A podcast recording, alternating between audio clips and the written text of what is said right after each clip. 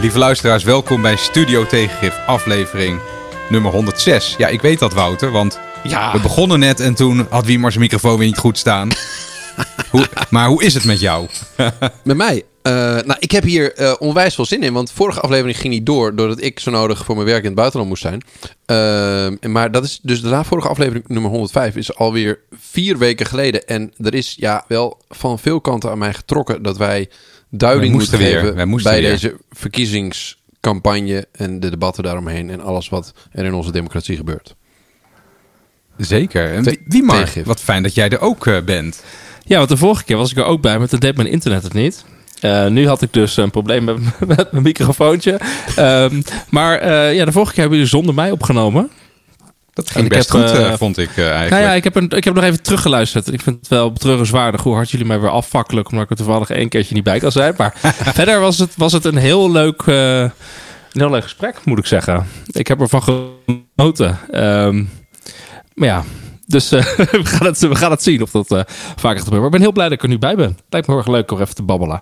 Eh, want ik kreeg ook wel wat vragen van mensen die zeiden... hey, verkiezingen, kun je niet even snel nog een, iets opnemen? Want dat doen jullie toch altijd? Dus, Nou ja, even snel, even snel. Ik heb een, weer een rapport van, van je welste doorgeakkerd voor dit, dit onderwerp. Ik zal de titel ook even noemen. Die is Verkiezingen, Marketing versus Doorrekening.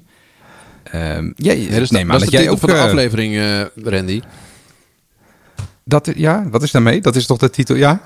Van de Wat heb je doorlopen Je nemen dan? Wat voor rapport heb je doorgenomen? Je zei dat je dat rapport had doorgenomen. Je bedoelt keuzes in kaart, denk ik. Keuzes in kaart. Ja, oh ja, ik, sorry, ik wou de titel van de aflevering ook eh, noemen. Al die poli- politici die maar wat kwekken. Ja, ja, ja. Maar wie maar, ja, ik neem aan dat jij eh, je daar ook eh, eh, professioneel doorheen geworsteld hebt, gezien jouw promotieonderwerp in het verleden bedoel ja, ik. ik heb, dat, ik heb dat wel gedaan. Ja, eigenlijk vooral de, de dataset die erbij zat, heb ik wat eh, zo aangepast dat ik het eh, kon aansluiten op de eh, vorige doorrekeningen van de verkiezingsprogramma's. Dus van de vorige keuzes in kaart. Dus dan kan je lange, lange vergelijkingen maken vanaf 1986 tot en met nu. Wat de verschillende partijen voorstellen door de tijd en of dat verandert. En, eh, nou, dat is ook wel grappig om te zien. Dus eh, dat, eh, dat heb ik inderdaad gedaan. Ik heb niet het hele rapport regel voor regel zitten voorlezen. Het valt me wel op dit jaar dat omdat natuurlijk de twee hele belangrijke of drie belangrijke partijen niet meedoen in die hoogstaande peilingen. Ja. Waarin- waaraan doen ze mee?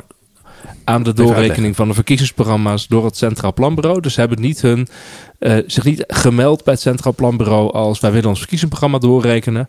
Ehm, dus het uh, Nieuw Sociaal Contract, de partij van Pieter Omzicht dus, eh, de BBB van... eh, hoe heet ze?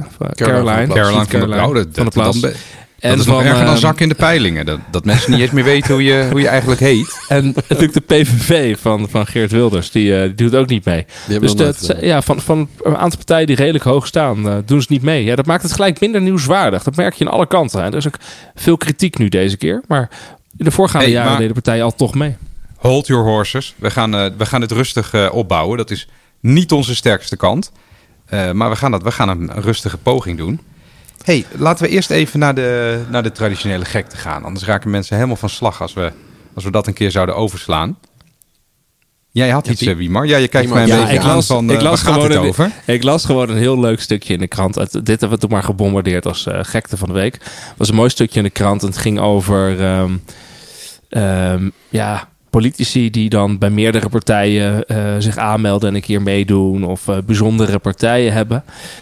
En daar stond een, eh, iets heel moois in over ehm, onze bekende en geliefde Henk Krol.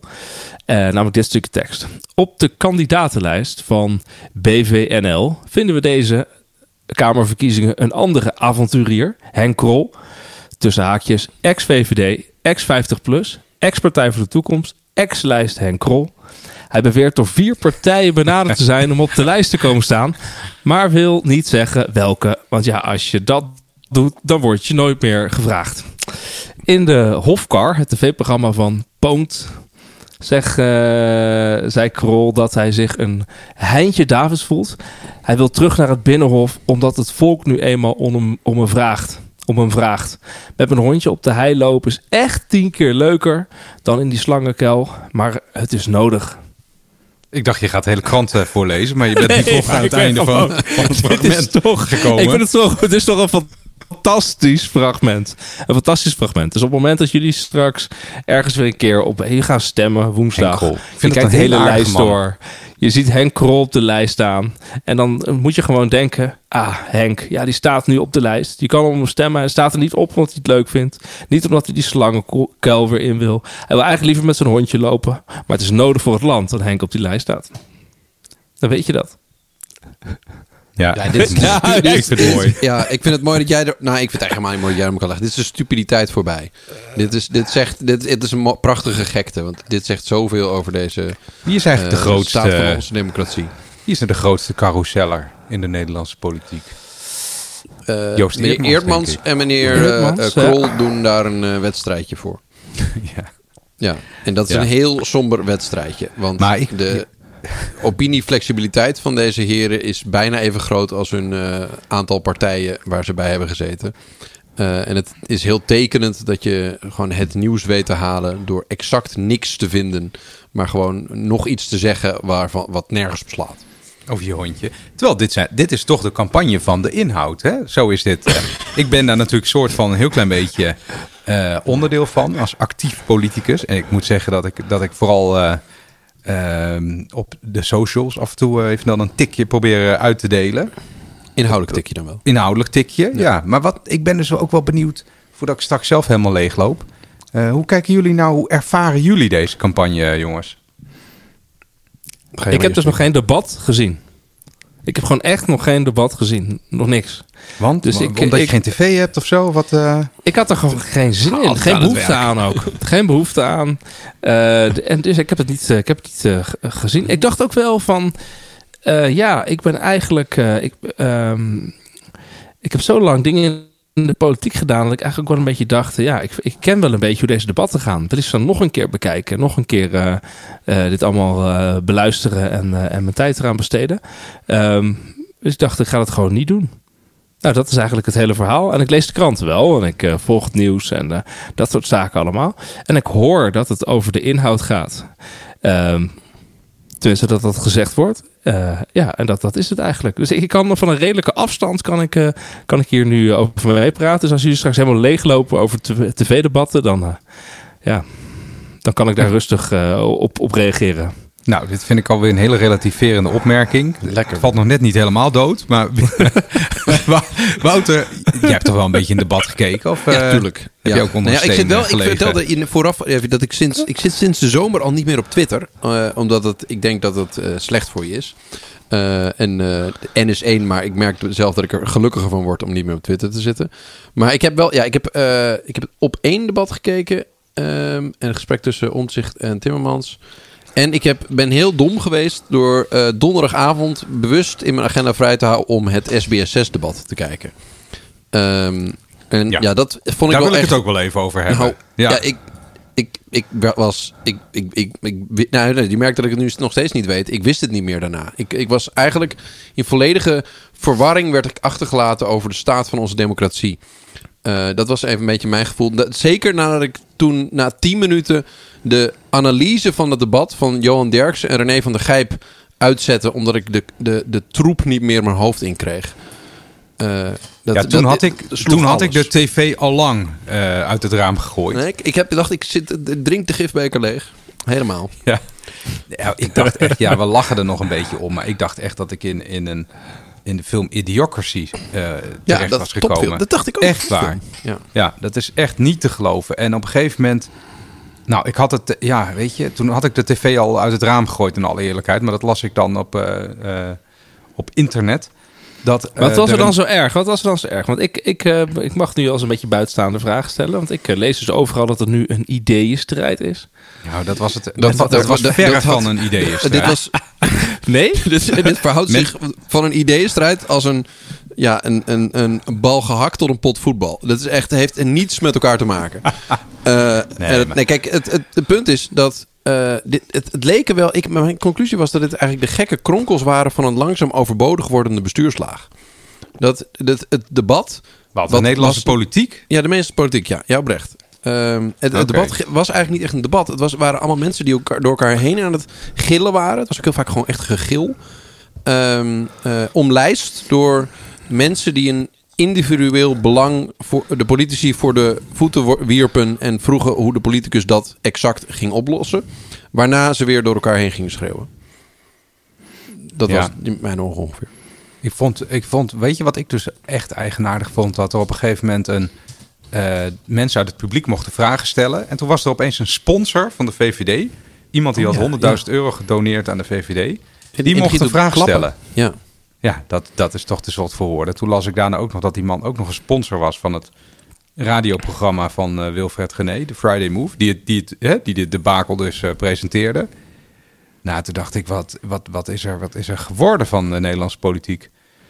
Als ze dat in Italië zouden doen, dan zouden we allemaal corruptie gillen. Op Eh, Bananenrepubliek. of- ja, gewoon onserieus. Heel apart. En het was ook echt, ja, ik, ik, ik, hoe zeg je dat? Ik ben natuurlijk, eh, ik ben natuurlijk voor Frans, hè, dan. Dus eh, het, was ook, het was ook echt drie tegen één. En de, de presentator was ook, eh, het, was, het was één grote PVV-show. De PVV die schoot ook meteen vijf zetels omhoog in de peilingen. Daarna. Erg, eh, eh, erg treurig eh, was het Het was een soort cirque de politiek. Het was een soort alsof dit eigenlijk een soort. Wat cirque- betekent-? Cirque Cirque Soleil. Bedoel je? Ja, maar dit was een cirque de. Het was een soort circus. Het was van wij als volk kunnen kijken hoe deze mensen ehm, als een soort gladiatoren elkaar met, met one-liners bestoken. En alsof het eigenlijk geen enkel effect op onze maatschappij zou moeten hebben. Terwijl dit zou moeten gaan over mensen die een visie hebben over hoe het land, het collectief, eh, eh, naar, naar de toekomst eh, veranderd zou moeten worden. En, en het ging helemaal niet over de grootste bedreigingen van Nederland. En politiek zou moeten gaan over problemen en een plan om dat op te lossen. Maar dit leek gewoon te, zijn, te gaan over wie kan de ander het mooist stom noemen. Hey, eh, maar jongens, laten we even, voordat we helemaal elkaar helemaal Oh ja, put eh, in praten. ehm, Ja, er is laten we even die. Mag ik, even eh, mag ik wat zeggen? Mag ik wat zeggen? Want even, toch nog even. Weet je, ik eh, ben de laatste tijd Ja. wat, wat, dus niet tv-debatten aan het kijken, maar ik ben dus wel politieke podcasts aan het luisteren. Want dat doe ik altijd. In Nederland heb je er een paar van. En een van de dingen die me zo opvalt, ik ben dus nu ook eh, eh, de hele tijd naar de stemming aan het luisteren. Ehm, en ook naar, eh, dus de stemming is van, eh, is het de, de, de, de NPO, hè? dus van de publieke omroep. Eh, is dat en, de eh, podcast? en. Ja. En eh, je hebt ook van BNR, Nieuwsradio, heb je eh, Studio Den Haag. Ehm Leendert Beekman is daar een van de politieke verslaggevers. Ehm, en wat ik daar dus zo interessant aan vind, is dat ik dus de hele tijd denk, vooral bij die eh, De Stemming podcast, dat is gewoon een soort entertainment. Wordt een beetje verteld wat er gebeurt, wat er gebeurt. En dan wordt het gezellig gemaakt. Het wordt leuk gemaakt. Het moet allemaal lachen zijn. En je leert heel weinig, weinig wordt heel weinig inhoudelijk over politieke plannen gesproken. En dat vind ik toch wel mooi dat bij de, die BNR, Studio Den Haag, gaat even reclame maken andere podcast. Eh, zie je bij Leonard Beekman en zijn kornuiten dat die echt proberen inhoudelijk op politieke ideeën in te gaan. En er ook kritisch op te zijn en door te vragen en door te denken. Maar dat, Ja, dat vind ik eigenlijk wel wel terug dat dat bij de BNR zit. En niet bij de grootste eh, omroep van, van Nederland. Dat is gewoon een beetje, Nee. beetje entertainment aan het luisteren bent. Het is heel vermakelijk. Maar het, ik denk vrijwel eens af, is het nou echt politiek journalistiek? Nou ja, die vraag stellen is hem. eh, het valt mij ook wel op. eh, ik zet af en toe denk ik ook wel van wat is gepast hè, vanuit eh, mijn nieuwe rol om eh, over dingen te zeggen. Maar wat mij, dus, wat mij dus opvalt is dat ik altijd de wereld een beetje ervoer dat politici die namen wel eens een loopje met de waarheid. En journalisten die, die, die corrigeerden dat dan. Of die vertelden dan hoe het zit. Of die zorgden dan dat dat boven water kwam. En ik heb nu heel regelmatig dat ik, eh, dat ik, dat ik op Twitter het gevoel heb van... oh, nou moet ik... Nou, hè, dan wordt er iets beweerd over de, over de erfbelasting of zo. Hè? Dat als, als je echtgenoot... over de plannen van hè, mijn eigen eh, partij dan... GroenLinks Partij van de Arbeid... eh, dat, dat, dat je dan je huis... hoe zeg je dat? Dat je dan je huis kwijt bent als je man doodgaat. Terwijl, dat, terwijl dat helemaal niet waar is. Daar is een vrijstelling voor. Nou, in ieder geval als voorbeeld dan heb ik het gevoel van, dan doet een journalist een niet kloppende bewering. En dan moet ik op Twitter gaan zeggen, nee hoor, dat klopt, eh, dat klopt helemaal niet. Of eh, iemand anders. Dat die rollen zijn omgedraaid of zo. En ook bij het RTL 4-debat eh, dat, dat zit Frits Wester daar aan tafel. Die debatteert gewoon mee met zijn Ja, eigen mening. Ja. Nou, weet je, dat was een paar jaar geleden. Was dat, hadden ze gezegd, ben je nou helemaal gek geworden? Is dit niet een beetje hè, naast de bedoeling wat je hier nu doet? Maar dat is gewoon volkomen genormaliseerd. Maar misschien is het er wel gewoon de, de huidige tijd, hoor. Ja, je voelt wel, ik heb wel het beetje gevoel alsof we nu een soort oude lullen aan het terugkijken zijn hoe het vroeger was. Boomers. Maar niet uit, de boomers. Ja, maar- vroeger. Ik heb het gewoon over drie jaar geleden. Ja, Nee, nee, nee, ik snap je punt. Ik snap je punt. maar dan Ben zouden ik wij nou oud gewoon aan zijn. het zeuren? Nee, dan zouden wij oud zijn in de zin van eh, alles. Ik zeg niet dat het vroeger allemaal beter was. En ik denk ook dat eerlijk gezegd heel veel jonge mensen hier zich ook de pleuris aan ergeren. Ehm, dus ik, ik denk niet dat het iets is wat. eh, ik, ik geloof werkelijk dat, eh, eh, dat het, het kerkhof een van de grote hopen is voor onze democratie. Als, eh, als dit is wat we nu te brengen hebben. hey, maar zullen we wel wat, wat gewoon echt over de campagne gaan praten? Wat er De gebeurt? inhoud. Dat is gewoon Nee, leuk. De inhoud. Laten we dat doen, in, ja? Wij gingen die doorrekeningen even, eh, even lekker bespreken, toch, Wiemar? Jij, jij, bent, jij bent een beetje chef doorrekeningen. Wat, wat, wat viel je daar nou in op dan? Oké, eh, eerste wat heel erg opvalt is ehm, dat er minder partijen meedoen. Dat is toch wel even goed om te noemen. Ja, maar de, de helft maar of zo, hè? Ja, zeker. Dus sinds de. Klopt. Dus sinds eh, 1986 en 86 deden er drie partijen mee. Hè? Dus PvdA, VVD, CDA. Dat had toen echt een hele, hele grote meerderheid in de Tweede en de Eerste Kamer. Ja, die hadden is eigenlijk het 149 aantal- zetels of zo eh, toen. Ja, sindsdien is eigenlijk tot 2017 het aantal partijen altijd eh, gestegen. Of hetzelfde gebleven. En vanaf 2017 zie je echt een, eh, daling. Eh, minder partijen die meedoen. Tussen nou, eh, 11 in 2021, eh, 2017... 10 in 2021 en nu 8 deze keer. Dat is wel echt een, echt een stuk minder. Ehm, en ook het, inderdaad het aandeel eh, partijen, of de helft, eh, doet mee. En dat is dus wel opvallend. Normaal gesproken doen de grotere bestuurderspartijen doen altijd mee. Of de partijen die kans hebben op, op, een, op een coalitieplek... of die eh, mee willen doen om een coalitieplek te krijgen... meedoen met zo'n doorrekening door het Centraal Planbureau... ook wel zien als een soort blijk van geloofwaardigheid. Hè, dat je wil meedoen, wil meeregeren, dat je salonveeg bent. Maar nu is het de eerste keer dus dat er nou ja, drie van de vier... Sorry, zeg het goed? Twee van de vier grote partijen in de peiling... dat die dus geen doorrekening hebben. En als je eens in de geschiedenis kijkt... Wie, Is sorry, het, eh, maar eh, wie heb je het nu over dan? Ik heb er nu over dat als je naar de top nu kijkt, ehm, staan boven de peilingen staan eh, GroenLinks PvdA. Die doen mee met de doorrekening, dus Timmermans. Eh, VVD, Dylan Jezilkus. VVD doet ook mee, dus heeft het doorgerekend. Maar daarnaast natuurlijk Pieter Omzicht. Uh, nieuw mee. contract, die doet niet mee. En natuurlijk ehm, PVV. eh, PVV. Eh, Geert Wilders, die doet ook niet mee. En je zou ook nog kunnen zeggen de BBB. Ja, dat Die- zou ik ja, zeggen. Dat is toch eh, een grote ook partij. niet mee. eh. Dus je zou zeggen, van de, van de vijf grote, zeg maar, doen dan drie niet mee. Nou, dat is in de geschiedenis gewoon nog nooit voorgekomen. Dus het is heel, ja, eh, een- je weet niet zo goed wat dit ook gaat betekenen voor de kabinetsformatie hierna. Je ziet wel meteen dat het ook duidelijk is dat eh, deze doorrekeningen gewoon minder aandacht krijgen nu dit jaar. Dan, en ze minder belangrijk worden gezien en geacht. Ook in gewoon de hele media eh, coverage, eh, hoe erover gesproken wordt. Ook hoe ze in debatten worden gebruikt. Want ja, bij een aantal grote partijen kan je gewoon, ja, weet je niet. Heb je geen doorrekening, dus het is geen debat meer. Dus dit is wel echt een verandering. Echt een verandering in een, een, ja, een, kantelpunt. Kunnen noemen, of gewoon een verandering. En sinds eh, 1986 tot nu is er eigenlijk maar één partij geweest. En dat is altijd een leuke quizvraag. Één partij geweest die in de regering is gekomen. En die geen doorrekening had. Nou, jullie weten Oh, het antwoord. Dat weet ik. Ik weet het. De LPF. de LPF. Oh, was de enige partij. Enige partij sinds 1986 die dus dit- in dit de regering is gekomen. En dan is de vraag altijd, ja, maar de PVV dan die gedoogsteen gaf in 2010. In 2010 heeft de PVV eh, het verkiezingsprogramma wel laten doorrekenen. Dus die hadden een doorrekening. En sterker nog, het is eigenlijk zo dat alle partijen die ooit een keer in de formatie aanschuiven, aan de formatietafel, dus nu hoeven niet eens in de regering te komen. Dus denk bijvoorbeeld aan de SP die een keer heeft meegepraat. Hè. Eh, eh, Zelfs die hadden het. die hadden Ja. ook allemaal een doelrekening. Dus dit, wordt, dit is een hele, hele bijzondere formatie. Want deze formatie gaan er nou ja, gewoon een heel aantal partijen mee die een verkiezingsprogramma niet doorgerekend hadden. Nou, dat is het eerste wat opvalt. Ja, want weet je wat ook leuk is? Ehm, ehm, je hebt ook iemand op, eh, eh, op Twitter, Wim uit Voorhout. Ken je die? Ja, Wim. Wim. Dus Wim ken ik heel goed. Die werkt bij het Centraal. Planbureau. Die heeft mij ook geholpen bij mijn proefschrift. Heeft vaak data aangeleverd. En ook veel eh, met hem over gediscussieerd Ja. over dingen. Nee, Dus, maar laat me even ja, vertellen zeker. wat ermee is Ja. dan voor, de, voor onze geachte luisteraars. Dat de partijen die niet meedoen met die doorrekening, die heeft hij onvrijwillig eh, thuis op zijn zolderkamer eh, een beetje doorgerekend. En hij is dus, hij, hij is dus een oud Centraal Planbureau, een medewerker die, nou ja, Ja. dat nemen we dan maar aan, een beetje weet waar hij het over heeft.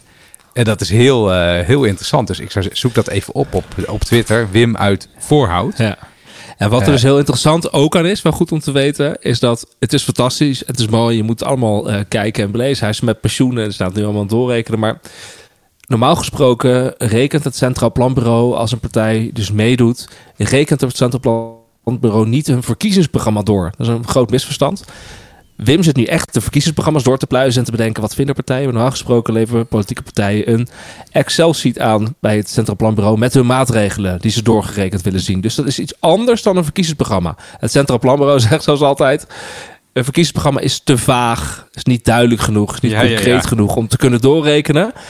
Ehm, dus dat is ook een van de grote waardes van die doorrekening. Marieke Stellinga van de NRC zegt ook altijd heel goed. Die zegt van de grote waarde van de Centraal Planbureau doorrekening, die dus keuzes in kaart wordt genoemd, is dat je ziet wat de keuzes echt zijn. Wat de concrete keuzes zijn voor partijen. Want die moeten dat nu wel echt aanleveren bij het CPB. Ja, er zit, maar er zitten ook altijd verschillen in, eh, eh, valt mij dan op. Want, eh, nou ja, de luisteraars weten dat wel. Ik ben natuurlijk allemaal niet, niet meer objectief tegenwoordig.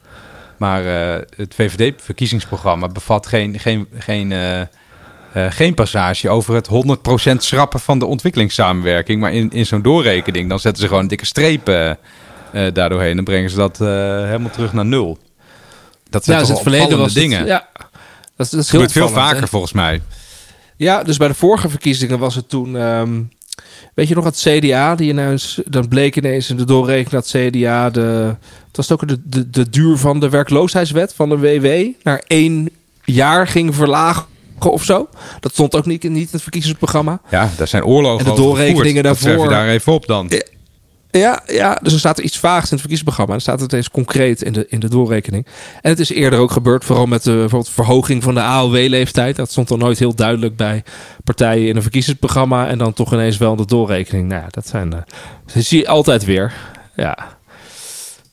En, en wa- wacht, wat vragen die, maar wat, wat denk jij dat dit voor effect heeft? Want eh, op zich lijken dit dan echt wel bijzondere verkiezingen te worden. Dat dus de trend is dat minder partijen eh, een Excel-sheet met wat ze exact op welke post zouden willen gaan eh, investeren, dan wel lasten minder aan uit willen geven. Wat, wat, wat, wat maak jij daarvan dat dat voor effect zou kunnen hebben op zowel de formatie als het traject daarna? Nou, eh, eerst het betekent gewoon dat de formatie langer gaat duren.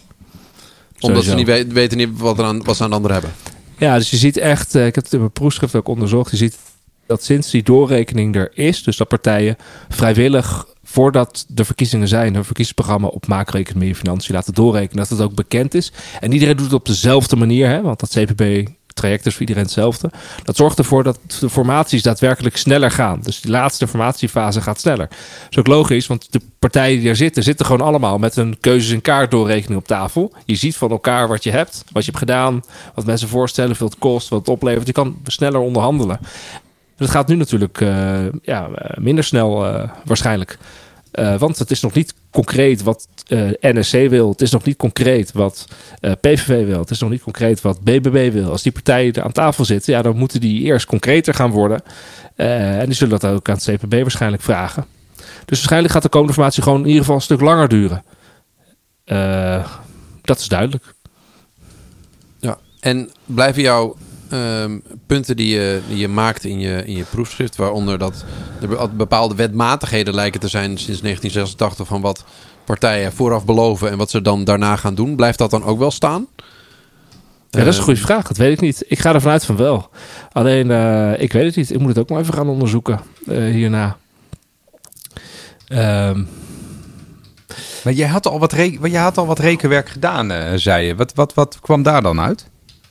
Nou, een van de dingen die bijvoorbeeld interessant is nu in de partijen de partijen die je nu eh, ziet meedoen, is dat ze bijvoorbeeld, we hebben het eerder gehad over de studiegroep begrotingsruimte. Dus die studiegroep die dan adviseert hoeveel een volgend kabinet kan uitgeven. Of eigenlijk adviseren ze nooit hoeveel er extra uitgegeven kan worden. Ze adviseren vooral hoeveel er bezuinigd moet worden. De ambtenaren. Door een, kabinet. Ja, het is een groep van ambtenaren.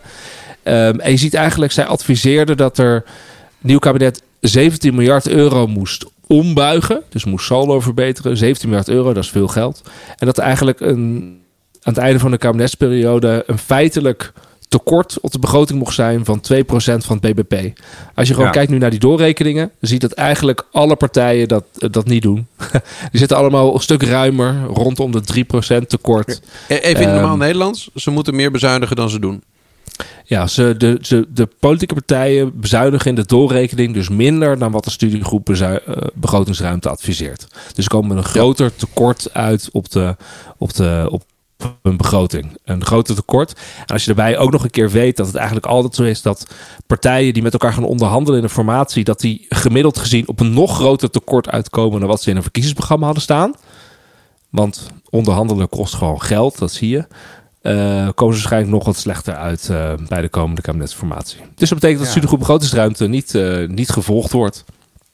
Kan je van alles kan je, kan je positief, negatief vinden, maar in ieder geval, het is een observatie. Volgens mij zitten we nu echt in een soort periode in de Nederlandse politiek die een tegenreactie is op die, die tijd van, de, van de eurocrisis.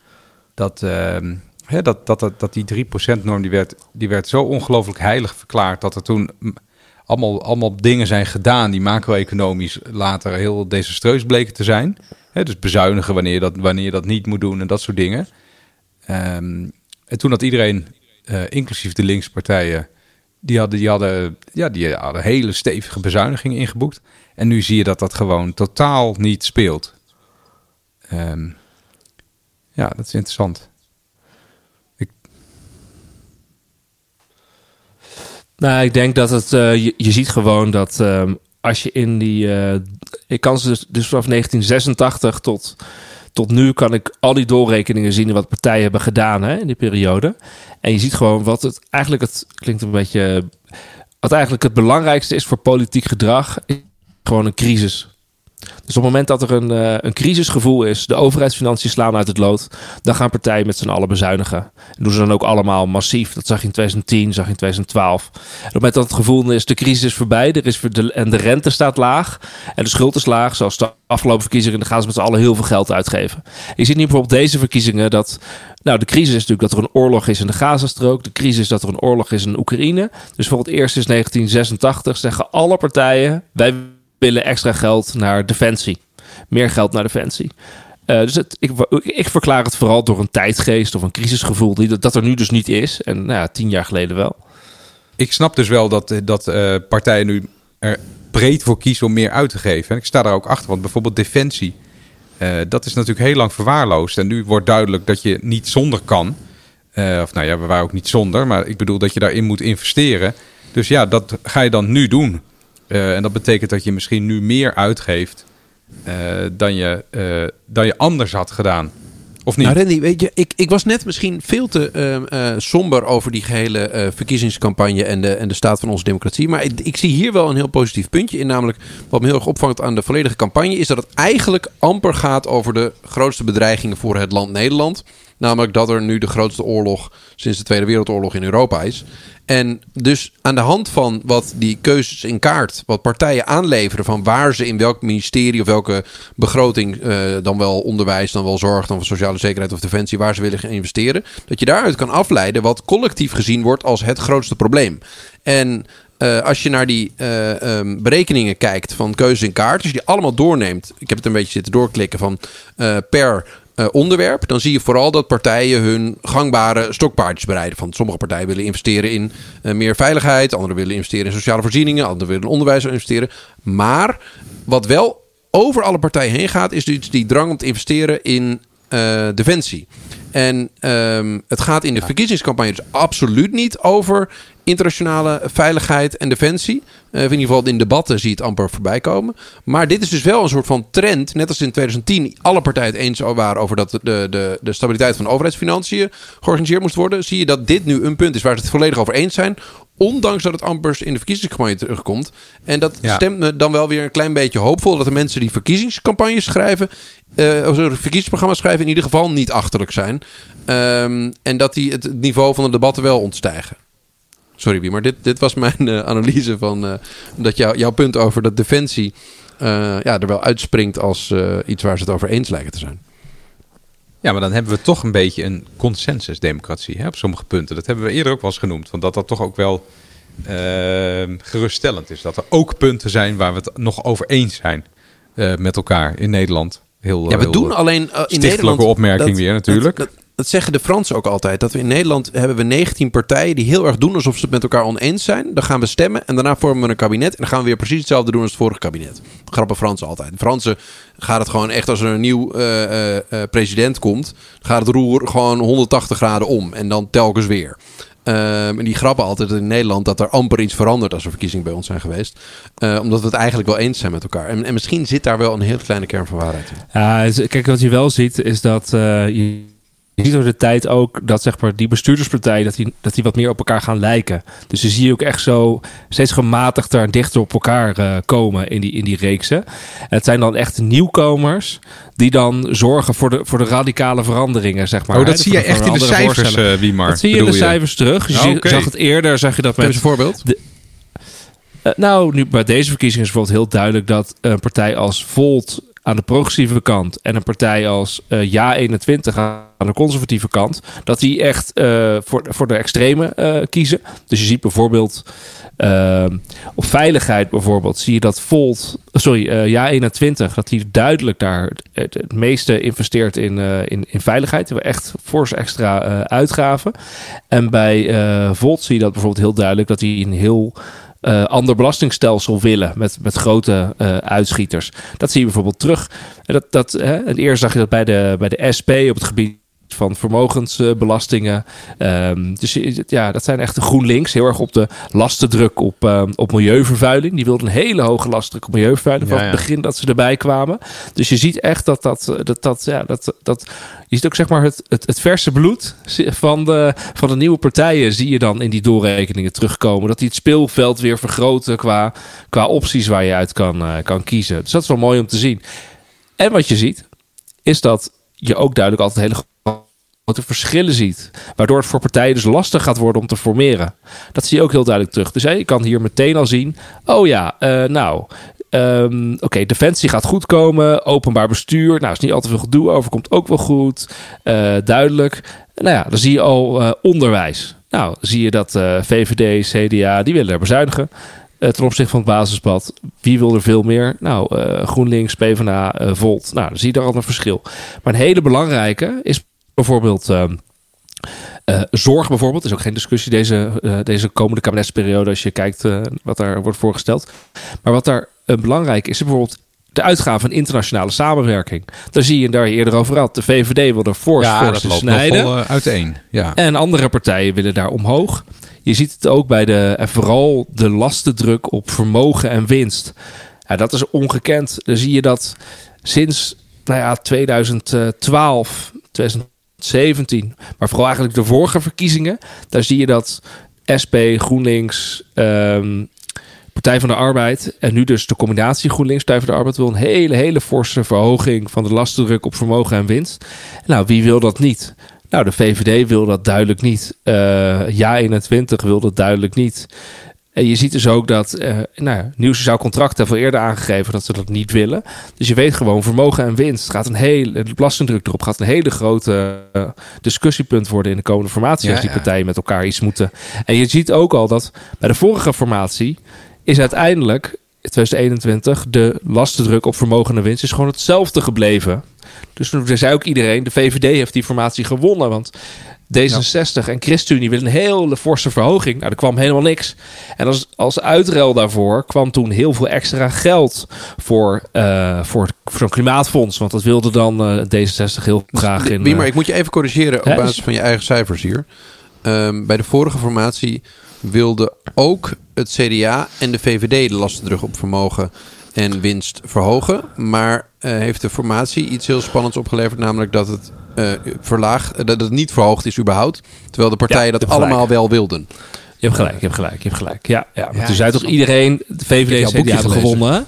Klopt, klopt, ja. Maar je ziet dus al wel duidelijk terug wat dus de twistpunten gaan worden in de, in de formatie.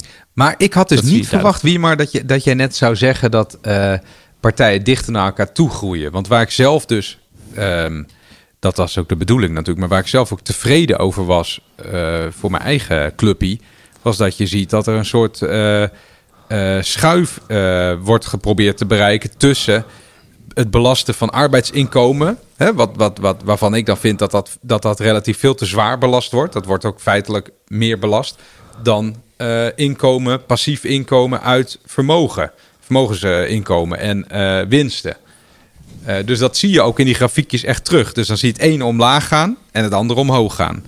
Eh, dus ik had niet het gevoel van, nou groeien al die, al die gevestigde partijen, die groeien enorm naar elkaar toe. Want ik zag inderdaad ook Ja 21, eh, die dan, ja kan je ook zeggen van, hè, wat is dat voor partij?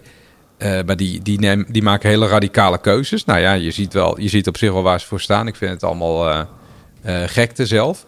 Eh, maar zo geldt het, geldt het wel voor meer partijen. Of bedoel jij dan meer dat er een soort historische trend eh, is, Ja, eh, wie maar ik bedoel, je dat dat, er een, ik bedoel dat je, dat je een historische trend ziet. De partijen die langer in het politiek speelveld meedoen. Dat, die, dat de, de radicale partijen gaan steeds meer normaliseren. Dus die komen steeds meer naar het midden toe. hoe ja. langer ze meedoen. Dat zie je terug. En wat je verder terug ziet is dat inderdaad vanaf 2017... dus de, de eerste verkiezing na eigenlijk de vorige financiële crisis... eh, toen iedereen dus wilde bezuinigen in 2010, 2012. Vanaf 2017 zie je echt wel weer hele grote politieke verschillen ontstaan. Dus dan zie je, dus er is iets eh, gebeurd na de vorige crisis, na de, na de financiële crisis, waardoor ineens weer hele grote politieke polarisatie kwam op financieel-economisch gebied.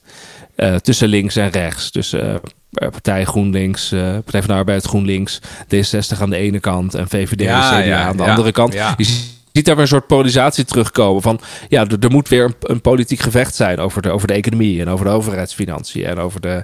Ja, dat zie, je- zie, zie Ja, die is er wel. Die is er wel. Dat klopt, eh, dat klopt natuurlijk. Want weet je, je hebt van die dingen die, die zeg je en van die dingen die zeg je niet. Als je snapt wat ik bedoel. Bijvoorbeeld als je dus opkomt voor...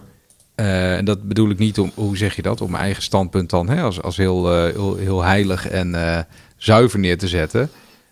Maar als je opkomt voor een lage last terug voor werkende mensen, dat ga je natuurlijk gewoon hardop zeggen.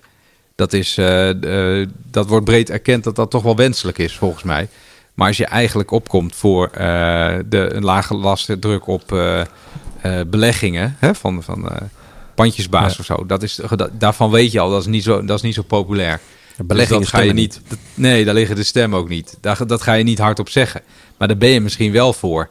Eh, en dat zie je dan wel in zo'n doorrekening terug. Dus ik ben ook wel een beetje van mening veranderd van of, over die wenselijkheid van die doorrekening. Was altijd een beetje kritisch.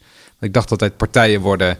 Daarom haakte ik ook aan die opmerking van jou erover. Partijen worden een beetje gevangen in een, in een technocratisch systeem. Eh, maar dat nu zie je ik- dus. Ja, dat zie je dus vooral dus tot en met 2012, om het even zo te Oh zeggen. ja, Daar zie je ja. dus dat er, steeds meer, dat er steeds meer convergeert. Maar de afgelopen verkiezingen, en vooral sinds 2017, zie je veel meer, veel meer verschillen tussen de politieke partijen. Dus gewoon de spreiding is veel hoger sinds 2017. Dat zie je in 2021 weer verder toenemen en 2023 weer verder toenemen. Dus de, ja, dat, eh, je kan als nou, je dat loopt kijkt, dus ook een beetje parallel met mijn gevoel over de nuttigheid eh, hiervan.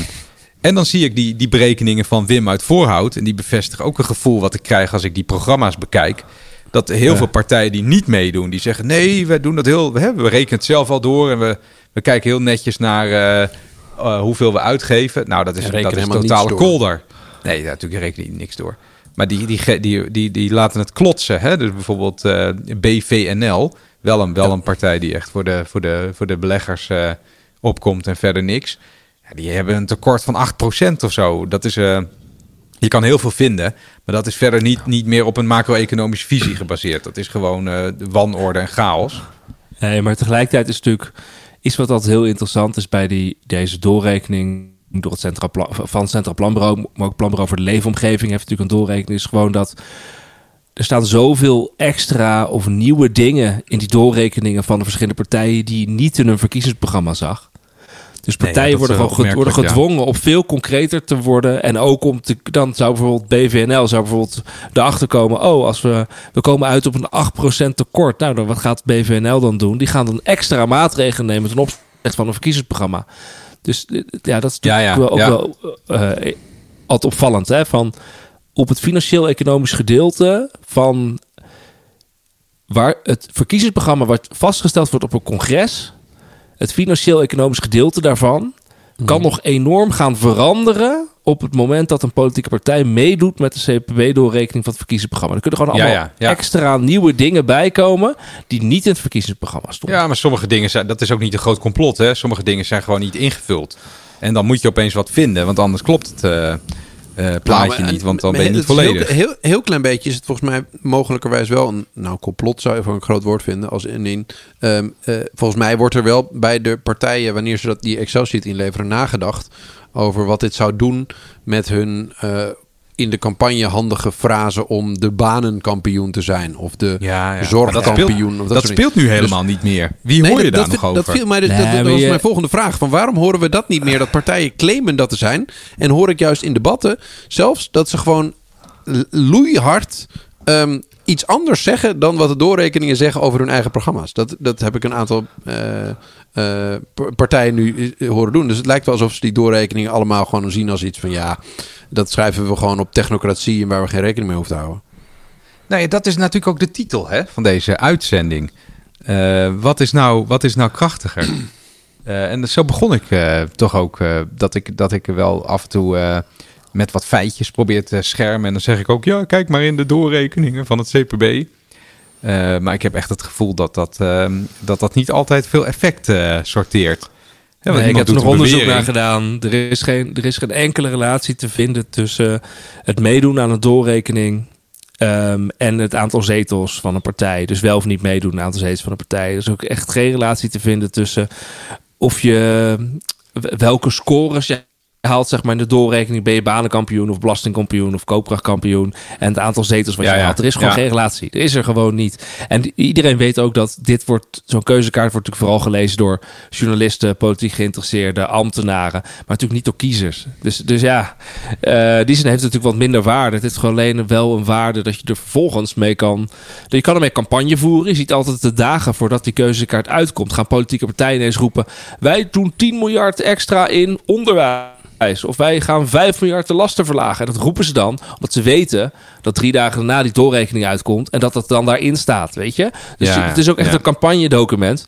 En het is een onderhandelingsdocument. Je kan er uiteindelijk kan je er natuurlijk goed mee onderhandelen in de kabinetsformatie. Dus dat is eh, wat je in het verleden had staan. Ja, en, en je beschrijft nu iets, maar dat zou mogelijkerwijs wel anders moeten zijn. Want je beschrijft dat het gelezen wordt door politiek geïnteresseerde ambtenaren, journalisten en, en dat soort volk. Nou, niet door journalisten volgens mij. In Nee. dat wil ik net zeggen. In theorie zou je dan hopen dat de journalistiek dat goed zou lezen en daar de partij op zou willen bevragen. In plaats van Ja. op eh, allerlei eh, eh, geruchten of interviewen met Henk Krol over welke partij we allemaal benaderd hebben. Dat klopt. Is- Maar mijn, de conclusie voor mij is ook dat deze doorrekening vooral waarde heeft in het, in, intern, in het interne politieke Den Haag. Of in het intern politiek ambtelijke Den Haag. Hè. Dus je laat zien dat je wil formeren. Of dat je serieus genomen wordt als je hier aan meedoet. Je kan wat onderhandelen. Eh, ehm, dat is voor mij vooral de waarde. En niet extern dat je er, er, er kiezers mee kan, of stemmen mee kan winnen. Dat, dat, daar zie je gewoon geen bewijs voor. Randy, Nee, ik wil oké, even een gewe- ja. gewetensvraagje aan wie maar doen. Is dit, is dit ehm, want de- de- vooraf dacht men soms op sommige vlakken dat dit echt een soort van eh, waterscheidingsverkiezingen zouden gaan worden. Ehm, is dat dit voor de doorrekeningen? Omdat er zoveel belangrijke partijen niet meedoen, denk je? Dat, het, dat, dat de interesse daarvoor nog verder gaat afnemen? Of, of wordt dit een soort keerpunt waarbij we dachten... nou, laten we toch de feiten maar af en toe een keertje omarmen... want dit is te veel geklets geweest? Hangt er wel vanaf. Ik zie twee dingen in de debatten terugkomen. Eén, ik zie heel veel kritiek dat, dat het niet duidelijk is waar bepaalde partijen voor staan. Dat willen ze dan concreet. Dat wordt ook nu geregeld gezegd over eh nieuw sociaal contract. Het wordt geregeld gezegd over de PVV, over de BBB. Dus in die zin is er wat kritiek. Want als je met de doorrekening mee, meedoet, dan word je, ben je concreter op je financieel-economisch beleid. Aan de andere Mhm. kant je de, de mensen die zeggen een ideeënstrijd, een ideeënstrijd, dat is belangrijk. Je ziet ook in de debatten dat het minder een rol speelt. En hoe minder de grote partijen de peilingen meedoen, hoe minder belangrijk het ook wordt. Dus ik, ik, kan, ik kan daar geen. Uh, volgens mij is het belangrijkste is gewoon. Wat gaat er de volgende keer gebeuren? Als bij de volgende verkiezingsronde er opnieuw minder partijen meedoen met die CPB-doorrekening. Ja, dan zit je in een trend naar beneden. En dat kan ook wel eens een zelfversterkend effect hebben. Ja. Ja, ja, ja, ja. Ik, ik, zou, ik, ik heb ook vooral in mijn achterhoofd. Ik, kijk, ik denk dat het wel goed komt hè, met, met die doorrekening. Maar uh, af en toe denk ik dus van, nou ja, ja, dat spreekwoord al is de leugen nog zo snel de waarheid achterhaalt hem wel. Ehm, ik heb het gevoel dat, dat die doorrekeningen soms nauwelijks, nauwelijks... Dan heb ik niet eens over stemmen, hè, wie maar. Maar nauwelijks effect hebben om uh, uh, onjuiste beweringen uh, te elimineren. Dus die kan je gewoon, die kan je gewoon straffeloos doen.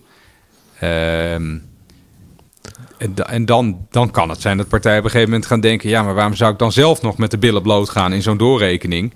als het helemaal nou, geen zin je Dus, normaal gesproken het is zo is, als je meedoet met die doorrekening ben je minder kwetsbaar. Want je hebt een doorrekening. Dus je kan altijd zeggen: Ik heb doorgerekend. Je hebt gewoon een bepaalde geloofwaardigheid. Hè? Niet zozeer om stemmen te winnen, maar misschien niet om uh, te zorgen dat je in ieder geval geen stemmen gaat verliezen in de peilingen. Er zijn klassieke voorbeelden van 50 plus. Henk Krol, waar we het net over hadden, die de AOW-leeftijd op 65 wilde houden, zei dat ze dat konden betalen.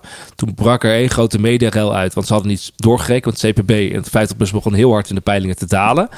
Nou, dus, dus het kan ook gewoon een, een, uh, ja, een, verzekering hebben, een verzekering zijn, zeg maar, om mee te doen met die doorrekening. Um, en ja, voorheen was het zo, meedoen betekende dat je liet zien dat je wilde regeren. Hè? Dus deed je niet mee, dan liet je ook zien dat je eigenlijk niet geïnteresseerd was in de macht. Nou, dat punt, dat, dat argument is nu natuurlijk weg. Ja, die band is gebroken, uh, want uh, die, de helft die band is gebroken. Mee. Ja, de, de twee grootste partijen volgens mij op de, in de peilingen gisteren, NSC en de PVV, ik maak geen grap, uh, laten beide hun partijprogramma niet doorrekenen, heel bewust. Nee, nou ja. De, en daarnaast heb je natuurlijk ook gewoon het argument. Hè? Ja? Ja, het CPB is daar niet duidelijk over. Hè? Die zeggen. Ik weet, tenminste, ik, volgens mij, ik weet niet wat er gebeurd was als NSC had gezegd: we willen toch ons verkiezingsprogramma doorrekenen. Misschien had het CPB dan toch wel uh, daar ja op gezegd. Maar, nou. Um, Kijk, meedoen met de doorrekening kan het ook zo zijn dat je gewoon als politieke partij intrinsiek zelf heel erg geïnteresseerd bent. Wat wil ik concreet eigenlijk? En wat voor effecten heeft dat concreet dan eigenlijk? Uh, en dat je dat gewoon door een rekenmeester wil laten beoordelen. Dus het kan gewoon een eigen ja, ik vind dat wel inhoudelijke wens zijn. Let op, hè, wat het CPB doet, dat kan een partij denk ik uh, niet zelf op, op, op dat niveau. Uh, dus als je serieus bent met van hé, hey, ik heb plannen en die wil ik uitvoeren, dan, dan heb je ook wel een incentive om dat door te laten rekenen. Van oké, okay, wat doet dat dan? Hè? Hoeveel geld kost dat dan precies wanneer onafhankelijke mensen daar naar kijken?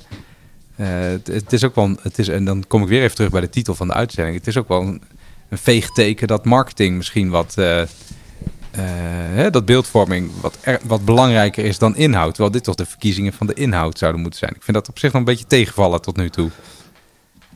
Ja, dat Bij is mij is nog dus er zit, er zit ook nog gewoon een, een hele belangrijke vraag. Wat gaat er met de formatie gebeuren? Misschien gaat de formatie nu gewoon twee keer zo lang duren. Omdat uh, uh, een aantal partijen die niet doorgerekend hadden... wel met de formatie meedoen. En er dan ineens heel concreet moeten worden... wat ze eigenlijk precies willen. Wat ze eigenlijk precies voorstellen. En dat ze dan zien wat de effecten ervan kunnen zijn. En dat het misschien... Dus ze daar zo, zo van schrikken of het niet weten... dat de formatie gewoon heel lang gaat duren. Nou ja, dus dat ik kan me voorstellen...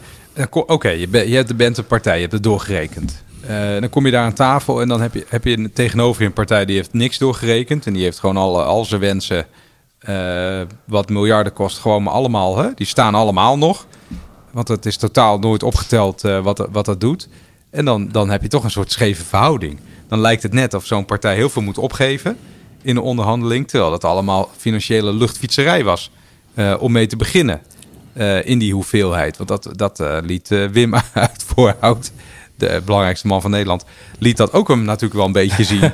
Hè, dat het bijvoorbeeld BBB, die, ja, die geeft allemaal knetterveel geld uit, omdat ze het nooit ja. hebben opgeteld van hoe zit dat, hoe zit dat eigenlijk. Dus dan lijkt het net of die alles moet opgeven. terwijl het, het was, het was een luchtkasteel in de eerste plaats. Nou ja, dat zeg ik nu twee keer achter elkaar. Maar dat dus je verwacht, eigenlijk, ik verwacht wel bent... dat dat complicerend gaat werken. Ja, dus als jij een complete idioot bent qua boekhouden, ehm, kan dat een heel groot voordeel opleveren. Doordat je waarschijnlijk eh, alles moet weggeven omdat je überhaupt niet kon tellen. Ik zeg het weer wat Ja. eh, simplistisch, maar dat is wel ongeveer wat het op Nou neerkomt. ja, dat, dat kan een rolletje gaan spelen. Misschien eh, valt het allemaal mee, hè? Je weet het niet. Zijn wij een Ehm, beetje door de inhoud heen, nou, jongens, van, van, nou, dit, eh, van, dit Van schitterende de rapport? Ja, nou ja, we, we, we kunnen concluderen. Lange formatie verwachten we. Eh, keiharde onderhandelingen, omdat er sowieso partijen aan tafel gaan zitten die wel hebben laten doorrekenen en partijen die niet hebben laten doorrekeningen. Waarbij het, eh, ja, de, de ene partij als het ware de kaarten op tafel heeft liggen en de andere partij eh, ehm, neemt zijn hoge hoed mee. Ehm, eh, en een, eh, een consensus op sommige onderwerpen en een, eh, duidelijk uiteenlopend, eh, heel hard uiteenlopend beleid eh, op andere onderwerpen, waar waarschijnlijk ook bij de partijen die met elkaar om tafel zullen gaan. Ja, en misschien mag ik nog toch één dingetje noemen. We hebben, we hebben het een beetje aangestipt. Er is eh, toch een, een verandering geweest in de, de economische visie die we in Nederland hebben. eh, op hoe we het moeten doen. Dus we zijn, echt uit austerity. ehm, hè, wat, wat, we, wat we in het recente verleden hadden. En er, is, er lijkt brede politieke consensus, ik ben het daarmee eens, dat je moet investeren eh, in de dingen die je goed voor elkaar wilt hebben. Ehm, en toch valt me dan ook op dat het, dat het, dat het overheidstekort niet, niet heel hoog stijgt bij, eh, eh, bij bijna alle partijen. Ondanks dat er toch behoorlijk, behoorlijk veel geld wordt uitgegeven. Ja, wat er zo bijzonder is aan deze doorrekening is dat eh, het Centraal Planbureau eigenlijk geen langetermijn effecten heeft doorgerekend van de verkiezingsprogramma's. Daar hadden ze de tijd niet voor. Dus alle, doorrekeningen gaan eigenlijk nu tot het einde van de komende kabinetsperiode. Dus tot met 2028. Dat zei ik net Ja. ook, hè, dat het EMU zal dan eh 3% te- tekort is in 2028. Maar normaal gesproken doen ze ook een langetermijnberekening. Dan zien ze bijvoorbeeld dat de overheidsschuld nou ja, 100% van het bruto binnenlands product wordt. Dus 100% van de economie of 150% van de economie. Dat soort rekensommen hebben ze Ja, nu, nu stopt niet dat gemaakt. in Nu stopt 2028 dat. al. Dus het kan Ja, best ja. zijn dat hier eh, politieke partijen tussen zitten. En sommige, sommige krijgen die kritiek ook. Ik doe er even geen uitspraak over. eh, dat, eh, dat ze in 2060 eh, Nederland naar de knop hebben geholpen. Qua overheidsfinanciën of qua economie of qua lastendruk. Of qua... Dat zie je nu niet terug. Kijk, normaal gesproken wordt een regeerakkoord ook altijd doorgerekend. Daar gaan we nu ook even vanuit dat het regeerakkoord dat eh, nu eh, wel ook wordt doorgerekend. Even goed om te onthouden.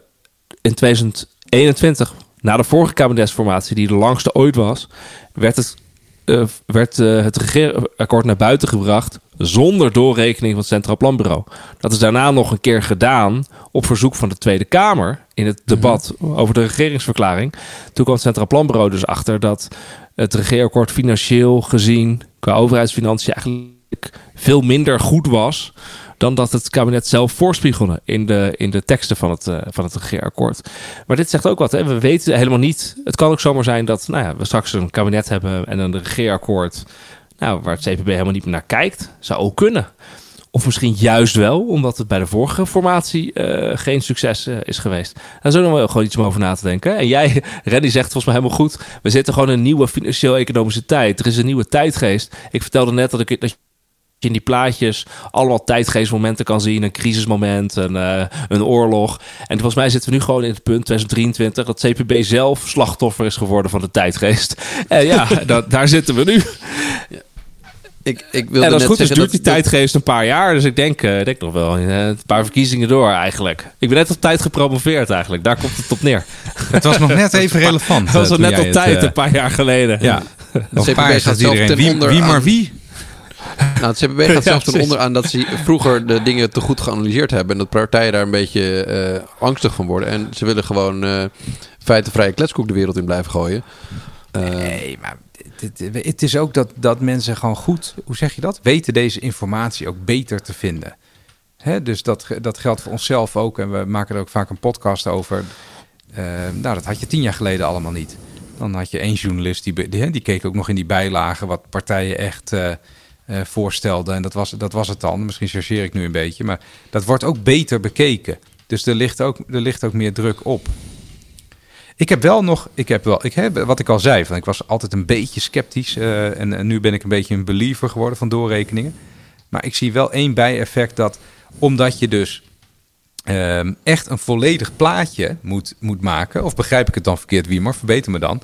Maar omdat als je namens een politieke partij deze doorrekeningen invult, eh, dan moet je op allerlei punten moet je een mening hebben. Waar je misschien ook nog niet zo sterk een mening had in je programma. Hè? Want het is allemaal echt Ja. helemaal geen schande om een beetje op hoofdlijnen te blijven als, als politieke partij. Sterker nog, dat zouden veel mensen wel goed vinden. Maar dan, dan ga je dus opeens eh, een soort van gedwongen, ga je dingen vinden van punten. Eh, en dan, en, en wat, en dan krijg je dus wel, hoe zeg je dat, een soort prikkel om, om steeds maar alles te veranderen. Want het plaatje moet ook weer een beetje sluiten dan natuurlijk. Hè? Want je wil niet eh, eh, belachelijk veel geld uitgeven of eh, de werkeloosheid laten exploderen of zo, terwijl je dat helemaal niet van plan was. Maar dan, dan krijg je ook een soort hervormingsdrift. Dus dan was je helemaal niet van plan om iets te doen op een onderwerp. Maar dan, dan ga je dat in zo'n doorrekening, word je geprikkeld om toch wat in te vullen. Ja, en dan voor je het weet staat het in een verkiezingsprogramma. Of klets ik nou een beetje uit mijn nek, eh Wiemar? Eh, ik, ik, ik, ik heb het niet eh, onderzocht, maar het zou best wel zwaar kunnen zijn. Op het moment dat je... je, je- ja, je, je wordt natuurlijk geacht ehm, om inderdaad veranderende uitgaven door te geven... veranderende belastingen door te geven. En daar zie je dan volgens de budgettaire effecten van, de economische effecten van. En die, die wil je natuurlijk zo goed mogelijk hebben, zoals het, zodat het bij jouw ideologie of politieke overtuiging past. Ja, dan eh, ga je natuurlijk maatregelen nemen. Dus je, je wordt geprikkeld in die zin om maatregelen te nemen, om op de Ja, ja, dat indicatoren die bedoel je belangrijk ja. vindt er goed uit te komen. Ja, dat is 100% waar. Want een beetje Ja. normaal, een normaal mens zou denken van... oké, je hebt hier de status quo en dan ga ik even een paar dingen veranderen. Eh, maar als ik die doorrekeningen zo lees, dan, dan, dan heb je bijna het gevoel dat die partijen die, die meedoen... inclusief mijn eigen partij, allemaal geen haar beter natuurlijk... Hè, maar ik zie gewoon even wat het systeem eh, dan, dan prikkelt om te doen. Ja, gewoon een, een nieuwe blauwdruk van Nederland neerleggen. Terwijl al die discussies die we hebben gehad over de uitvoering... die leven nog steeds natuurlijk in politiek Den Haag. Eh, ja, zoveel veranderingen kan je niet in vier jaar doorvoeren. Dat staat ook buiten kijf. Dus je creëert ook een beetje een, eh, een, een maffe werkelijkheid dan. Gaat natuurlijk ook niet gebeuren op die manier. Hè? Dus dat snap ik ook wel weer. Het gek is dat dat dan weer aansluit bij dat idee van die lange formatie. Dat wanneer we het net eh, tijdenlang gehad hebben over complexiteit in uitvoering om dingen teweeg te brengen, dat we constateren dat keuze in kaart een effect heeft om mogelijk een grotere veranderingsblauwdruk van Nederland neer te leggen om maar goed uit de cijfertjes te komen. Ehm, dat dat ertoe zal leiden dat het heel lastig formeren wordt. In ieder geval lastiger dan het Ja. zou zijn. En vervolgens heel lastig om die plannen überhaupt ten uitvoering te brengen. Want eh, er zijn weinig partijen die het overheidsapparaat een beetje rustig aan laten doen, om het zo te zeggen. Zeker in die belastingen, waar ik nu heel druk eh, mee ben steeds. De Belastingdienst eh, Flink op de schop. eh, geeft steeds aan van... eh, ja, maar wij kunnen maar... Hè, wij hebben maar een hele smalle bandbreedte... van hoeveel veranderingen wij kunnen doorvoeren tegelijkertijd. Toch, eh, heel veel van, de, van, van die plannen behelzen een enorme verandering eh, daarvan. En dat, dat kan slechts heel geleidelijk uitgevoerd worden. En zeker niet, dat kan zeker niet iedere vier jaar compleet omgegooid worden. En dat, dat, dat, nou ja, goed, dat wordt nog een onderwerp. Dat, we doen graag voorspellingen, hè? Dat voorspel ik u. Ja, nou, ik denk dat het een onderwerp in de formatie wordt. En tijdens de hele uitvoer, eh, de uitvoering van welk regeerakkoord dan ook. Het, eh, het, het hervormen van het belastingstelsel al dan niet. Ja, nou heb ik toch nog even een Eerste Kamerwaardige opmerking gemaakt over de uitvoering. Jullie merken af en toe worstelen. Zo, ik, denk, goed ik, wil zo, ook een zo. beetje, ik wil ook een beetje rolvast zijn. Hè? Ik wil hier niet een beetje, een beetje uit mijn nek kletsen. En dan als ik ergens anders zit een heel ander verhaal houden. Het moet wel consistent zijn, maar het moet ook een beetje eh, geloofwaardig eh, eh, blijven. Weet je wat er nog kan gaan gebeuren overigens? Is dat in de kabinetsformatie... Dus straks- komt er een kabinetsformatie tussen... eh Rennie, we gaan even vanuit dat eh PvdA GroenLinks niet meedoen. Hè? Dus dan komt er een kabinetsformatie... Ik zeg tussen, niks. nee, je zegt niks. Dus ehm, VVD, eh, BBB, f- eh, PVV en Nieuw Sociaal Contract. Nou, hebben dus ehm, één partij heeft doorgerekend, drie niet. En dan gaan ze met z'n allen formeren. Wat er dan ook kan gebeuren, is dat gewoon die drie partijen die niet hebben doorgerekend, dat die gaan lopen spieken bij wat er nu in deze keuze in kaart staat bij alle andere partijen. Eh, en dan gaat proberen zoveel mogelijk maar gewoon op te nemen waarvan ze denken, ah, dat ziet er goed uit. Dus Net een restaurant. Dat, je zegt, wat ja, hij restaurant. dat wil het is ik. gewoon een menukaart. Een menukaart. Wat is dat voor doe dat drankje? maar, doe dat Oh, maar, doe dat maar. dat wil ik ook. Dat kan, ja, dat kan natuurlijk ook. En dat gebeurt vaker. Hè? Dus je ziet vaker in de formatie Hoezo? dat er dan ook op. Nou, dat er in een regeerakkoord komen dan ook opeens financieel-economische maatregelen te staan. die niet in de eh, plannen van de partijen zelf stonden die aan het formeren waren. Maar die worden bij andere partijen gezien. En opgenomen als, ah ja, nou dat willen we eigenlijk ook wel. Dat gaan we nu Nou, gewoon een, doen. een ander theorietje, Wiemar, is dat als je... Oké, we gaan even uit van het hypothetische scenario van die formatie die ze zojuist begreep, beschreef. Ik denk dat het een, een bierfest voor lobbyisten wordt. Ehm, Dat kan ook. Als je namelijk weinig hebt opgeschreven en mogelijkwijs, nou, dat, dat is een beetje speculeren, maar misschien over sommige onderwerpen niet exact nagedacht hebt wat je exact op dat beleidsterrein wil doen, dan sta je er heel erg voor open om een beetje geholpen te worden door een, eh, een partij die eh, eh, ja, wel eventjes wat ideetjes zou willen aandragen. Dus ik vermoed dat als je met drie partijen gaat formeren van de vier die geen exacte financiële paragraaf hebben aangedragen op heel veel beleidsdomeinen, dat het een free fight wordt om, eh, om eh, briefjes neer te leggen voor de mensen die aan de tafel zitten. Ja, maar ik, ik denk echt dat je helemaal gelijk hebt, eh, Wouter. Want eh, ik merk dat nu zelf ook, hoeveel eh, lobbybrieven je in je, eh, in je mailbox krijgt. Kun je daar En, wat juicy's over zeggen? Nou ja, nee, ja, het is gewoon op ieder onderwerp wat, wat ter sprake komt, word je gewoon overstelpt met, eh, met lobbybrieven. En ja, ik, ik, dat mag ik wel zeggen, denk ik. Eh, Mijn fractiegenoot eh Vert Kronen, ook een econoom, die zei iets heel. eh, ik vond dat een, echt, een, echt een slimme opmerking. Hij zei het gewoon in het debat. Hij zei: Ik heb hier weinig verstand van. Dus ik merk dat ik het nu steeds eens word met eh, de laatste spreker. En dat, eh, dat merk ik ook. Als je dus een onderwerp hebt waar je niet zoveel van af weet. En als Eerste Kamerlid bijvoorbeeld heb je ook geen ondersteuning om iets uit te laten zoeken. Hè? Dus je bent echt als een ZZP'er aan de slag. En je krijgt dan een brief en dan lees je die brief en dan denk je, ja, deze mensen hebben gelijk. Hè? Die hebben gewoon eh, een heel ontzettend goed punt. en ga je, ja, dan ga je er zelf in verdiepen en dan denk je, nee, dat, is toch wel, eh, dat, dat zit toch wel anders. Eh, hè, er is ook een andere kant aan dit verhaal. En dan, dan word je het heel kwetsbaar, word je inderdaad een soort windvaantje. En dan word je het steeds eens met de laatste spreker, zoals, zoals mijn collega zei. En dat, ja, dat dreigt dus voor partijen die, die, die zich niet hebben voorbereid in zo'n in zo'n doorrekening. Nou, het is nog steeds dat is het is natuurlijk de kern. verplicht. Maar, Uiteindelijk is dat natuurlijk de kern van die, van die hele doorrekeningen door het Centraal Planbureau en Planbureau voor Leefomgeving. De bedoeling is om de kwaliteit van het democratisch proces te verbeteren. Dat is het doel. Ja.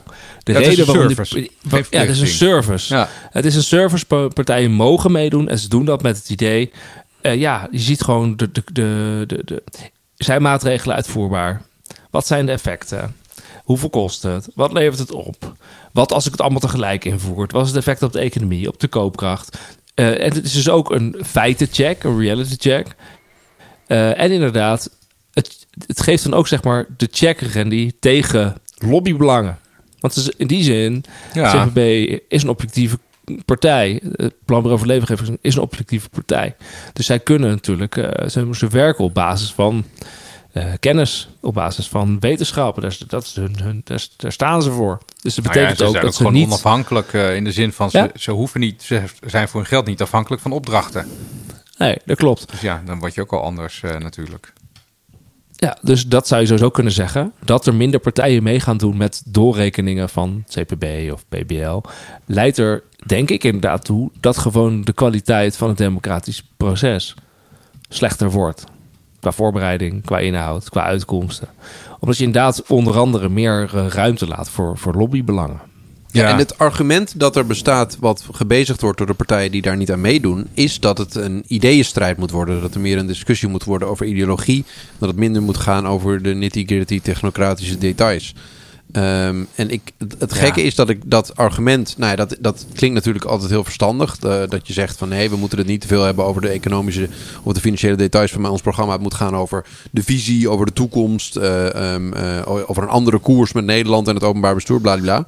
Ehm, maar als je dan vervolgens ziet waar de gesprekken eh, in, tussen al die partijen over gaan, gaat het helemaal niet over visie. En dan had ik liever gehad dat ze in ieder geval een plan hadden opgeschreven van wat ze met ons belastinggeld hadden willen Wouter, doen. jij hebt helemaal gelijk. Want het, Oh, dankjewel. het, het alternatief voor een, eh, voor een serieuze discussie op basis van feiten is... het alternatief daarvoor is een discussie op basis van platte beeldvorming. Dat zag je bij dat, dat, zag je bij dat SBS6-debat. Daar heb je dus eh, Geert Wilders... eh, Ik kan vaak om, om hem lachen hoor, maar Geert Wilders die roept dan eh, tegen Frans Timmermans van nee, ja, gewoon het eh, eigen risico afschaffen. Klaar. Nou, daverend applaus van de tribunes. Hè, dat wordt dan als een snippet eh, eruit geknipt en door Hart van Nederland nog tien keer verder verspreid. Maar dat is gewoon, dat is gewoon luchtfietserij. Ja, maar dat, is denk ik het belangrijke. Want kijk, in deze doorrekeningen... in deze hele keuzes en kaarten, alle keuzes en kaarten, dat zijn ideeën strijden. Strijdtone het, zijn, het zijn strijdtonelen van ideeën. Je ziet, alle partijen leveren ideeën in. Ja, en maar die dan met zie een je tegen regels. elkaar. Maar dan met regels, namelijk dat het wel ideeën zijn en geen waanideeën. Of hele slechte ideeën. Of hele domme ideeën. Want er wordt naar gekeken of het feitelijk. eh, wa- wat het, of, Of het kan. ook nog een beetje effecten slaat, zijn. Ja. Ja, dus een ideeënstrijd is natuurlijk best prima. Dat is een heel goed idee. Maar een eh waanideeënstrijd, volgens mij moeten we dat niet hebben met elkaar in de Nederlandse politiek. Nee, ik, ik moest denken aan onze titel. Hè? Want ik ga een beetje een, een kleine shift maken met, u, uh, uh, met de goedkeuring van voorzitter Martens. Um, nou, onze titel is verkiezingen, marketing versus doorrekeningen. En uh, ik moest denken dat, kijk, bij, bij marketing en bij, uh, in, de, in de vrije markt waarin je een product verkoopt, heb je nog de, de, de ACM, de, de, de Autoriteit Consumentenmarkt. Uh, en je hebt de, de reclamecodecommissie. Die, je mag geen pertinente onwaarheden beweren in een reclame. Je mag niet als jij, weet ik veel, je bent bol.com en je beweert iets in je reclame over je concurrent. Dat mag niet. Wat, ja, ja. Als het aanwijzend in de politiek maar niet klopt. Ja. ik, ik heb, het gekke is dat je dus in die uh, debatten kun je gewoon iets beweren wat absoluut niet in jouw programma staat of wat absoluut ook niet volgt uit jouw programma. Uh, het is gewoon, je, je kunt gewoon kletsen wat je wil. En dat is het, het risico van dat we zeggen van um, we gaan het niet door uitrekenen omdat we een ideeënstrijd willen en het moet gaan over de visie en over de verandering van het land. Is dat je gewoon uh, iedereen uh, een, een soort soundbite wedstrijd gaat voeren die bedoeld is om ja, een soort reclamecampagne ja, ja, zonder dat, ja. het, dat er iemand controleert of het waar is wat ik zeg. Weet je wat mij dus een beetje opvalt? Dat af en toe dan er wordt echt meer gelogen dan een paar jaar geleden. En af en toe wordt er echt een pertinente leugen uh, gebezigd. Oké, ik snap dat dat ter plekke lastig is om dan als journalist te zeggen van... hé, hey, maar dit is totaal onwaar. Uh, maar dat je, dan, dat je dan ook niet uh, op een later moment nog een lijsttrekker bevraagt van... hé, hey, maar mevrouw, van wat u toen zei, dat, was, hè, dat hebben we nog even naar gekeken... maar dat is totaal onjuist. Hoe zit dat dan? Ja, dat heb ik nog niet, dat heb ik nog niet zien gebeuren dat is op zich best een, uh, dat zou best een rol voor de journalistiek kunnen zijn, hè? Om nog een beetje die, die zedelijkheid van wat mensen beweren. Uh, klopt het nou ongeveer een beetje? Ik snap dat, dat een bewering die net niet helemaal klopt snel gemaakt is, hè? Als je van alles wat moet vinden, daar heb ik uh, super veel begrip voor. Maar als je bewust onwaarheden verspreidt, ja, dat, dat, dat zou wel, hoe zeg je dat, een journalistieke rol zijn om daar eens een keer wat op tegen te zeggen. Ik, heb naar misschien net zoals jullie uh, veel geluisterd naar de, de interviews die uh, Rudy en Freddy voor de correspondent deden met allerlei lijsttrekkers. En een voorbeeld daarvan vond ik dus de, over het beweren van ik, doe dit, ik heb dit niet financieel ingevuld. Hoorde ik bij Caroline van der Plas. Die werd geïnterviewd over haar verkiezingsprogramma. Ze gaan een hele lange saaie gesprekken uh, voeren met lijsttrekkers over hun verkiezingsprogramma. En die hadden de BBB stelt dat ze allerlei fiscale regelingen um, willen afschaffen en minder willen maken. En toen werd zij bevraagd op een aantal van die fiscale regelingen. En toen werd ze heel boos. En toen zei ze van nou nee, dit, ik weet helemaal niet wat ik daar bedoelde. En het gaat om het principe. ik weet um, helemaal niet wat ik bedoelde. En, dat vind en, ik ja, goeie, dit, goeie, dit, dit doen jullie nou altijd. comeback, En, ja.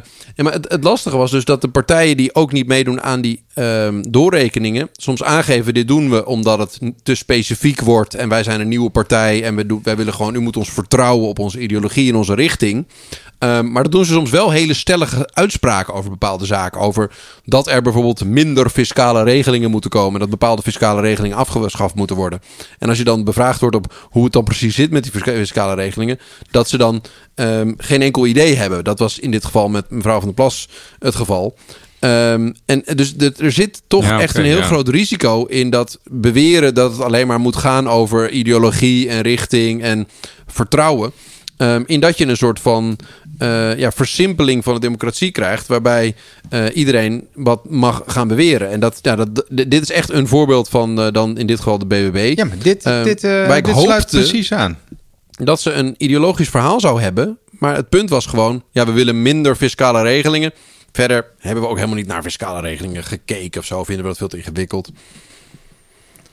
Ik zeg het je, ik zeg het je gewoon nog een keer. Het echt het enige alternatief, of in de realiteit het alternatief voor een op feiten gebaseerde politiek, is een beeldvormingspolitiek. Waarin je gewoon mensen gewoon maar wat roepen. Hè, dat, dat, dat, dat, eh, dat, dat zuivere ideologische verhaal. ehm, dat, dat, dat vind je in de realiteit niet wanneer je, eh, wanneer je feiten loslaat. Dan kom je gewoon bij platte beeldvorming eh, uit. Nou ja, tot zover mijn eh, links eh, rationalistisch eh, verhaaltje. Mag ik er nog een eentje bovenop doen? Want ik, ik, we, hadden het net zo, zo ontzettend inhoudelijk over die, die doorrekeningen. En ik, ik, wil, ik wilde toch een, een beetje een stichtelijk verhaaltje houden. Want we hadden het net een beetje over die, die marketing, waar, waar, waar het dan vaak over gaat. En dat we hoopten dat dit een soort waterscheidingsverkiezingen zouden worden. Waarbij het veel zou gaan over ideologie en inhoud. Maar dat zelfs de mensen die dat zeiden te gaan doen. Ehm, eh, die, die, die nieuwe partij hebben opgericht. Maar toch zich vooral op, eh, ja, een soort van soundbite politiek neer te leggen. En ik, ik, nou, dit, ik ga toch lekker, lekker even elitair doen. Ik ben het boek Alcibiades van eh, Ilja Leonard Pfeiffer aan het lezen. En daar zit een prachtig betoog in van de, van de Griekse redenaar Protagoras over het einde van de democratie. En dat is fantastisch. Klinkt heel, het klinkt, klinkt heel verheven inderdaad. Ja, dat is echt. Dat, ik ga nu gewoon de, de laatste luisteraar van die normaal van normale mensen is gewoon nu te- toch het idee geven dat dit een soort verwaande elite is. Dat mag. Dat mag u dan mij de schuld geven. Maar dat, eh, die Protagoras spreekt daarover. eh het einde van de democratie is de ochlocratie. Dat is een dictatuur van de massa.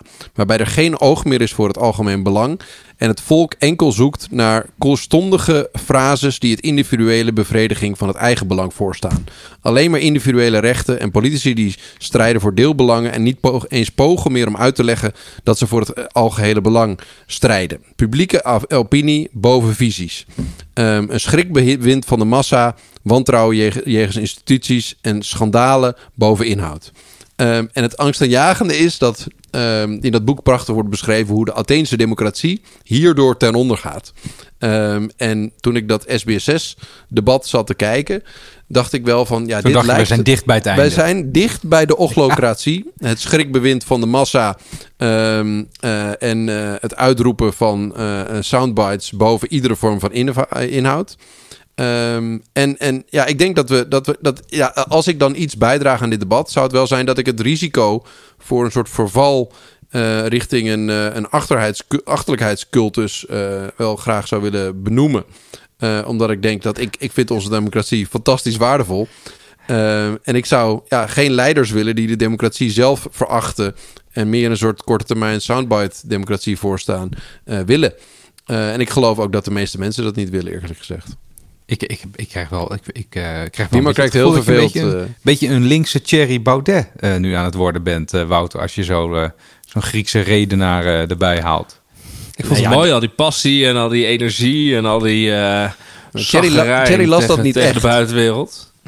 Eh, Ja, maar een is, mooi eh, boek dus, Wouter. Nou, Ja, het is, het is genieten. En dat, ja, de, die eh, Fiverr heeft dat wel echt heel mooi getimed. Eh, omdat het, er zitten allerlei metaforen in over eh, redenaars die het parlement bijvoorbeeld een nep-parlement noemen. Dat doet degene die nu volgens mij het hoogste staat in de peilingen ook. ja, dat is alweer even geleden. Dat meende die niet. Hey, Oh, oké. zullen we gewoon eh, er eens een einde aan breien? Ik vond het, eh, ik vond het een mooi gesprek. Ik vond het ook een heel mooi gesprek. Ik heb er veel van geleerd, moet ik zeggen. Ik vond het ook heel leuk. Ik, uiteindelijk is het nog wel goed om even te vast te stellen met elkaar dat hoe treurig dit allemaal is. Hoe erg Wouter zich ook voelt. Hoeveel je wil afgeven op de politiek die richting een, nou, waar dan ook heen eh, gaat. De och, Of de och, samenleving. De och, Ja. och, och. Eh, in die end eh, wordt natuurlijk de meeste beslissingen in Nederland niet door politici genomen. Maar door Brussel. Of wat. Waar ga je Ja, naartoe, Wim? Als het om beleid gaat, als het om beleid gaat eh, bijvoorbeeld inderdaad, eh eh bereiden ambtenaren daar behoorlijk eh, goed op voor. En ook kennisinstellingen en ook eh, eh, partijen in het maatschappelijk middenveld. Mensen die er gewoon met inhoud en met eh goede eh, eh, wens, motivatie aan werken. Dus ik, Ja, ja, ja. ik denk altijd van, er is ook een tegenkracht, eh, een hele goede tegenkracht ten opzichte van al die eh, televisiedebatten, waarvan ik dus heb besloten om ze deze keer even niet te kijken. Laten we inderdaad nog maar niet alle macht concentreren in één sterke leider. Ik ben daar opnieuw eh, van overtuigd geraakt, deze verkiezingscampagne. Ja. Hey, jongens, hartstikke bedankt. laten wij ook Wim Brons van Remote Podcast hartelijk bedanken voor zijn technische ondersteuning. Ook alle donateurs die zich nieuw hebben gemeld, willen wij van harte bedanken. En dan wens ik iedereen een eh, fijne, eh, ja, dat heb je met podcast. Nou weet ik het niet. Ochtend, middag of avond of nacht. Voortzetting, nabeschouwing toe. Voortzetting. En we gaan nog een nabeschouwing Leven. doen van de, van de verkiezingen. Hè? Dat gaan we dan voor de volgende. Ja, we maar gaan niet ik de ben- volgende ik niet ben- regeerakkoord. Ik ben natuurlijk nu wel een politicus. Dus ik- als ik win, dan ben ik blij. En als ik verlies, dan. De eh, volgende wordt het bij het regeerakkoord. Dan hebben we pas volgend Nee, jaar weer een precies. aflevering, Wouter. Nee, we doen gewoon de verkiezingen analyseren. Ga je nog wat doen analyseren. verkiezingen trouwens? Tijdens, Tijdens de verkiezingen wat doen? Ja, Wat ik ga doen? Ik ga stemmen. Dat, Oh, ja. Ik ga ik ga stemmen. werken. Oh, ik zit En dan ga ik naar een, uitslag, eh, een uitslagfeestje in eh, Groningen. Oké, ja, dat wordt mooi. Hey. Tabé. Tabé. Tabé, succes.